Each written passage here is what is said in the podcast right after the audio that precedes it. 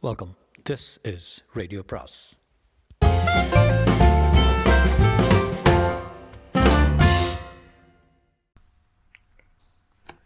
பொன்னியின் செல்வன் அத்தியாயம் நாற்பத்தி மூன்று பழையாறை வந்தியத்தேவன் வழியில் பல கஷ்டங்களுக்கு உள்ளாகி பல அபாயங்களுக்கு தப்பி பழையாறை நகருக்கு வந்து சேர்வதற்கு முன்னால் நம்முடன் பழையாறை பதிக்கு விஜயம் செய்யும்படி நேயர்களை அழைக்கிறோம். அரசியலாற்றுக்கு தென்கரையில் நின்று அந்நகரை பார்ப்போம். அடடா வெறும் நகரமா இது? தமிழ்த்தாயின் அழகிய நெற்றியில் தொங்கும் ஆபரணத்தைப் போலல்லவா விளங்குகிறது? பச்சை மரகதங்களும் சிவந்த ரத்தினங்களும் நீலக்கற்களும் பதித்த நெற்றிச் சுட்டியைப் போலல்லவா திகழ்கிறது? நதிகளும் ஓடைகளும் தடாகங்களும் கழனிகளும் புதுநீர் நிறைந்து ததும்புகின்றன. அவற்றில் பலவர்ணம் மலர்கள் பூத்து திகழ்கின்றன. தென்னை மரங்களும் புன்னை மரங்களும் குளிர்ச்சியான பசுமையை பரப்புகின்றன. இவ்வளவுக்கும் இடையிடையே விண்மூட்டும் மணி மாட மாளிகைகளின் பொற்கலசங்களும் கோயில் கோபுரங்களின் உச்சியில் உள்ள தங்க ஸ்தூபிகளும் ஒளி வீசுகின்றன. அப்பப்பா பழையாறை என்னும் இந்த ஒரு பெரும் நகரத்துக்குள்ளே எத்தனை சிறிய ஊர்கள்? நந்திப்புர விண்ணகரம் திருச்சத்திமுற்றம் பட்டீஸ்வரம் ஹரிச்சந்திரபுரம் முதலிய ஊர்களும் அந்த ஊர்களின் ஆலயங்களும் இந்த பழையாறை என்னும் சோழர் தலைநகரில் அடங்கியுள்ளன. பழையாறையின் நாலு திசைகளிலும் வடதளி கீழ்த்தளி மேற்றளி தென்தளி எனும் நாலு சிவனார் கோயில்கள் இருக்கின்றன. போர் வீரர்கள் குடியிருக்கும் ஆரியப்படை வீடு புதுப்படை வீடு மணப்படை வீடு பம்பை படை வீடு ஆகிய நாலு வீரபுரிகள் காணப்படுகின்றன. இவ்வளவுக்கும் நடுநாயகமாக சோழ மாளிகை என்றால் ஒரே மாளிகையா? விஜயாலய சோழருக்கு முன்னால் இது ஒரு தனி மாளிகை மாளிகையாக இருந்தது. பிறகு ஒவ்வொரு அரசகுமாரனுக்கும் ஒவ்வொரு இளவரசிக்குமாக பழைய சோழ மாளிகையொட்டி புதிய புதிய மாளிகைகள் எழுந்திருக்கும் காட்சியை காண்பதற்கு ஆயிரம் கண்கள் வேண்டும். வர்ணிப்பதற்கோ பதினாயிரம் கவிஞர்களின் கற்பனா சக்தி போதாது. இருநூறு ஆண்டுகளுக்கு பின்னால் வந்த சேக்கிழார் பெருமான் தேரின் மேவிய செழுமணி வீதிகள் திறந்து சிறந்து பாரில் நீடிய பெருமை சேர்ப்பதி பழையாறை என்று வர்ணித்தார் என்றால் சுந்தர சோழரின் காலத்தில் இந்த நகர் எவ்வளவு கோலாகலமாக இருந்திருக்கும் என்று ஊகித்துக் கொள்ளலாம். எனினும் நான் முதன் முதலில் இந்த பழம்பெரும் பதிக்கு செல்லும் சமய சமயத்தில் அதை பூரண கோலாகல தோற்றத்துடன் பார்த்து மகிழ முடியவில்லை. சுந்தர சோழ சக்கரவர்த்தி இந்நகரின் சோழ மாளிகையில் வீற்றிருந்து அரசு செலுத்திய காலத்தில் இங்கு வந்து பார்க்க நமக்கு கொடுத்து வைத்திருக்கவில்லை. சக்கரவர்த்தி நோய்பட்டு தஞ்சை மாநகர் சென்ற பிறகு வெளிநாடுகளில் இருந்து சிற்றரசர்களும் ராஜ தூதர்களும் மந்திரி பிரதானிகளும் சேனாதிபதிகளும் இங்கு வருவது நின்று போயிற்று.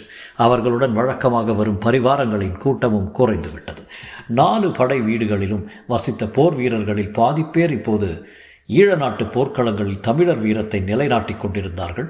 மற்றவர்களில் ஒரு பகுதியார் வடதிசை எல்லையிலும் இன்னொரு பகுதியினர் மதுரையிலும் இருந்தார்கள். எனவே படை வீட்டு பகுதிகளில் இப்போது பெரும்பாலும் வயோதிகர்களும் பெண்மணிகளும் சிறுவர் சிறுமிகளுமே காணப்பட்டார்கள்.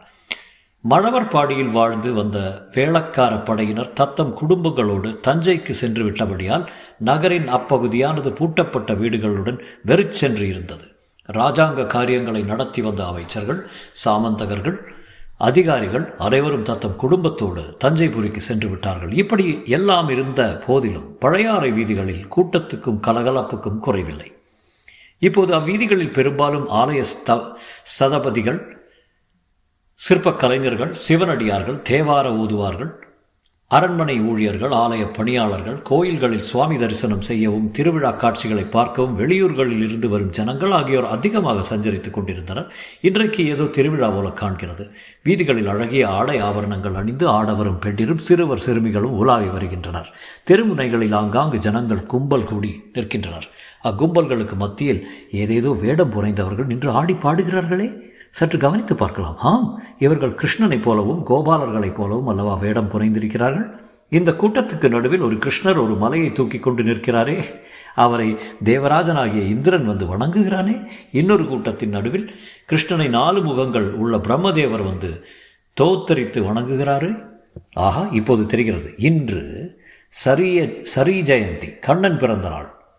அந்த விழாவை தான் ஜனங்கள் இவ்வளவு குதூகலமாக கொண்டாடுகிறார்கள். அங்கங்கே உரியடி திருநாள் நடைபெறுகிறது. மஞ்சள் நீரை வாரி அரைக்கிறார்கள். நந்திபுர விண்ணகரத்து பெருமாள் கோவிலை சுற்றி இந்த திருவிழா கொண்டாட்டங்கள் அதிகமாக நடைபெறுகின்றன. இது என்ன? கண்டேன் கண்டேன் கண்டேன் கண்ணுக்கு இனியன் கண் இனியன கண்டேன் என்று பாடுவது யார் தெரிந்த குரலாக இருக்கிறதே இதோ நமது பழைய சிநேகிதர் ஆழ்வார்க்கடியார் நம்பி சாக்ஷாஸ்திரமாக நிற்கிறார். நின்று பாடுகிறார். அவரை சுற்றிலும் ஒரு கும்பல் கூடுகிறது. சிலர் பக்தி ஸ்ரத்தையுடன் கேட்கிறார்கள். வேறு சிலர் எகத்தாளம் பண்ண தொடங்குகிறார்கள். ஆழ்வார்க்கடியாரின் கைத்தடியினால் யாருடைய தலைக்கு சேதம் நேருமோ என்று நாம் அஞ்சுகிறோம். விண்ணகர கோயிலின் வாசலில் ஒரு சலசலப்பு. வீதிப்புறத்தில் நிறுத்தியிருந்த ரதங்களும் பல்லக்குகளும் கோயில் வாசலுக்கு வருகின்றன. கோயிலுக்குள்ளே இருந்து மாதரசிகள் சிலர் வருகின்றார்கள். இப்பெண்மணிகள் பெரிய குலத்து பெண்டிராகவே இருக்க வேண்டும். ஆம் ஆம் பழையாறை அரண்மனைகளில் வாழும் மகாராணிகளும் இளவரசைகளும் தான் இவர்கள். எல்லாருக்கும் முதலிய பெரிய பிராட்டி என்று நாடு நகரமெல்லாம் போற்றும் செம்பியன் மாதேவி வருகிறார். இவர் மழவரையர் குலப் புதல்வி சிவஞான செல்வரான கண்டாரா கண்டராதித்தரின் பட்ட மகிழ்ச்சி. வயது முதிர்ந்த விதவை கோலத்திலும் இவருடைய முகத்தில் எத்தகைய தேஜஸ் ஜொலிக்கிறது. அவருக்கு பின்னால் அரிஞ்சய சோழரின் பத்தினியான வைதும்பராயர் குலப்புதல்வி ராணி கல்யாணி வருகிறார். ஆஹா இவருடைய அழகை என்னவென்று சொல்ல. இந்த முதிய பிராயத்திலும் இவர் முகத்தில் இப்படி களை வீசுகிறது. எவ்வன பிராயத்தில் எப்படி இருந்திருப்பாரோ? இவருடைய புதல்வராகிய சுந்தர சோழர் வனப்புமிக்கவர் என்று பிரசித்தி பெற்றிருப்பதில் வியப்பு என்ன? இவரைத் தொடர்ந்து சுந்தர சோழரின் மற்றொரு பத்தினியான சேரமான் மகள் பராந்தகன் தேவி வருகிறார். இன்னும் பின்னால் வானுலகிலிருந்து நேரே இறங்கி வந்து தேவ கன்னியகராயொத்த குந்தவை பிராட்டி வானதி இன்னும் நாம் அரிசிலா அரிசிலாற்றங்கரையில் பார்த்த அரசகுல பெண்கள் வருகிறார்கள். விஜயாலயன் காலத்திலிருந்து சோழ வம்சத்தினர் சிவனையும் துர்க்கையையும் குலதெய்வமாக கொண்டு வழி வழிபடுகிறவர்கள். ஆனால் திருமாலிடமும் மற்ற சமயங்களிடமும் இவர்களுக்கு துவேஷம் என்பது கிடையாது. இன்று கண்ணன் பிறந்த நாள் என்பதை முன்னிட்டு பெருமாள் கோவிலுக்கு வந்தார்கள் போலும் பெரிய பிராட்டி செம்பியன் மாதேவி பல்லக்கில் ஏறும் சமயத்தில் ஆழ்வார்க்கடியாருடைய பாடல் அவருடைய காதில் விழுந்தது. அதற்காகவென்றே ஆழ்வார்க்கடியார் உரத்த சத்தம் போட்டு பாடினார் போலும் செம்பியன் மாதேவி அவரை தம் அருகில் அழைத்து வர செய்தார். ஆழ்வார்க்கடியார் அடக்க ஒடுக்கத்துடன் வந்து நின்றார். திருமலை சில நாட்களாக உன்னை காணோமே ஸ்தல யாத்திரை சென்றிருந்தாயோ? என்று கேட்டார். ஆம் தாயே. ஸ்தல யாத்திரை சென்றிருந்தேன்.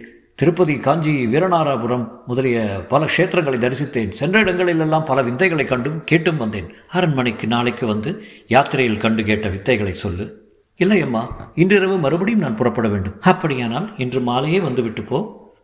வருகிறேன் தாயே தங்கள் சித்தம் என் பாக்கியம். பல்லக்குகள் ரதங்கள் எல்லாம் புறப்பட்டு அரண்மனைக்கு விரைந்து சென்றன. குந்தவை பிராட்டி ஆழ்வார்க்கடியாரை சுட்டிக்காட்டி ஏதோ கூற மற்ற அரசிலங்குமாரிகள் கலி இரண்டு சிரித்தார்கள். சிரிப்புக்கு காரணம் கண்டறிய ஆழ்வார்க்கடியார் அந்த பக்கத்தை நோக்கினார்.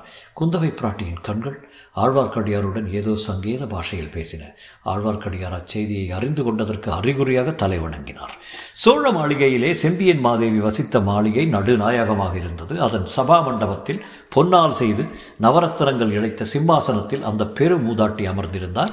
காரைக்கால் அம்மையார் திலகவதியார் முதலான பரம சிவபக்தைகளின் வழித்தோன்றிய அப்பெண்மணி வெண் பட்டாடை உடுத்தி விபூதியும் ருத்ராட்ச மாலையும் தரித்து வேறு எவ்வித ஆபரணங்களும் பூணாமல் அளவற்ற செல்வங்களுக்கிடையில் அஷ்டை ஸ்வரி ஸ்வரியங்களுக்கு மத்தியில் வைராக்கிய சீலையாக வாழ முடியும் என்பதை நிரூபித்துக் கொண்டிருந்தால் தலையில் மணிமகுடமும் வேறு ஆபரணங்களும் அணியாதிருந்த போதிலும் அவருடைய கம்பீர தோற்றமும் சுயம் பிரகாசமான முகமும் அரசகுலத்தில் பிறந்து அரசகுலத்தில் புகுந்த அரசர் கரசி என்பதை புலப்படுத்தின.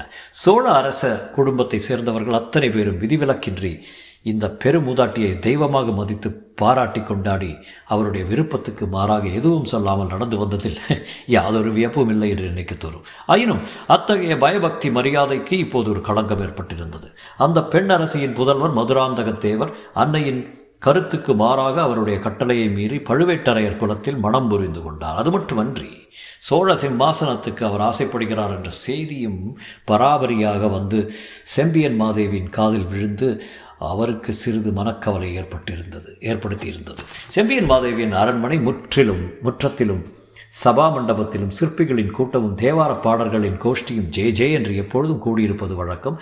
தூர தூர தேசங்களிலிருந்து சிவனடியார்களும் தமிழ் புலவர்களும் அடிக்கடி வந்து பரிசீலன்கள் பெற்றுப்போவது வழக்கம். சிவபூஜை பிரசாதம் கொண்டு வரும் அர்ச்சகர்களின் கூட்டமும் அதிகமாகவே இருக்கும். அன்றைக்கு திருமுதுக்குன்றம் விருத்தாச்சலம் தென்குரங்காட்டு காடுதுறை திருமழவாடி முதலிய ஊர்களிலிருந்து சிற்பிகளும் சிவபக்தர்களும் வந்து தத்தம் ஊர்களில் கோயில்களில் கருங்கல் திருப்பணி செய்வதற்கு மகாராணியின் உதவியை கோரினார்கள். கோயில்களை எந்தெந்த ஊர்களில் என்ன முறையில் கட்ட உத்தேசம் என்பதற்கு சித்திரங்களும் பொம்மை கோயில்களும் கொண்டு வந்திருந்தார்கள். முதலாவது இரண்டு கோயில்களின் திருப்பணியை செய்ய உதவி அளிப்பதாக சொல்லிவிட்டு மழபாடியா எந்த மழபாடி என்று பெரிய பிராட்டி கேட்டான். சுந்தரமூர்த்தி சுவாமிகளை குரல் கொடுத்து அழைத்து பாடல் பெற்றாரே அந்த பெருமான் வீட்டிற்கு மழபாடிதான் என்று அந்த ஊர்க்காரர் சொன்னார். அது என்ன சம்பவம்? என்று மழவரையர் செல்வி கேட்க மழபாடிக்காரர் கூறினார் சுந்தரமூர்த்தி சுவாமிகள் சோழ நாட்டு ஸ்தலங்களுக்கு யாத்திரை செய்து கொண்டிருந்த போது ஒரு நதியை கடக்க வேண்டியிருந்தது நதியை தாண்டி அப்பால் செல்லத் தொடங்கினார். அப்போது சுந்தரம் என்னை மறந்தாயோ? என்ற ஒரு குரல் கேட்டது. சுந்தரமூர்த்தி திடுக்கிட்டார். அது தம்மை ஆட்கொண்ட இறைவனுடைய குரல் என்பதை உணர்ந்தார். பக்கத்தில் இருந்த சீடர்களை பார்த்து இங்கே சமீபத்தில் எங்கேயாவது சிவன் கோயில் இருக்கிறதா? என்று கேட்டார். ஆம் சுவாமி அந்த கொன்னை மரங்களின் மறைவில் மழபாடி கிராமத்து சிவன் கோயில் இருக்கிறது என்று சீடர்கள் சொன்னார்கள். உடனே சுந்தரமூர்த்தி அங்கே சென்றார். பூத்து குலுங்கிய கொன்னை மரங்களின் மறைவில் ஒரு சிறிய கோவில் இருந்தது. சுந்தரமூர்த்தி அங்கே சென்று சுவாமி தரிசனம் செய்துவிட்டு மனமுருக்கி பாடினார். அன்றொரு நாள் தன்னை தடு தாட்கொண்டது போல் இன்றைக்கு தன்னை கூப்பிட்டு அருள் புரிந்த கருணைத்திறனை வியந்தார். சுவாமி தங்களை நான் மறந்து விடுவேனா என்ன கேள்வி கேட்டீர்கள்? தங்களை மறந்துவிட்டு வேறு யாரை நினைப்பேன் என்று கருத்து அமைத்து பொன்னார் மேனியனே புரித்தோலை அரைக்கசைத்து மின்னார் செஞ்சடை மேல் மிளர்கொன்றை அணிந்தவனே மன்னே மாமணியே மழபாடியுள் மாணிக்கமே அன்னே உன்னையல்லால் இனி யாரை நினைக்கேனே? என்று பாடினார். தாயே இன்னும் அந்த கோயில் சிறிய கோயிலாக கொன்னை மரங்களின் மறைவிலேயே இருக்கின்றது. அதற்கான உடனே திருப்பு திருப்பணி ஆரம்பிக்க வேண்டும் என்று கூறுகிறோம். அப்படியே ஆகட்டும் என்றார் செம்பியன் மாதேவி. ஆழ்வார்க்கடியாரும் அவருடன் இன்னொருவரும் சற்று முன்னால் வந்து நடந்ததையெல்லாம் கவனமாக கேட்டுக்கொண்டிருந்தார்கள். தொடரும்.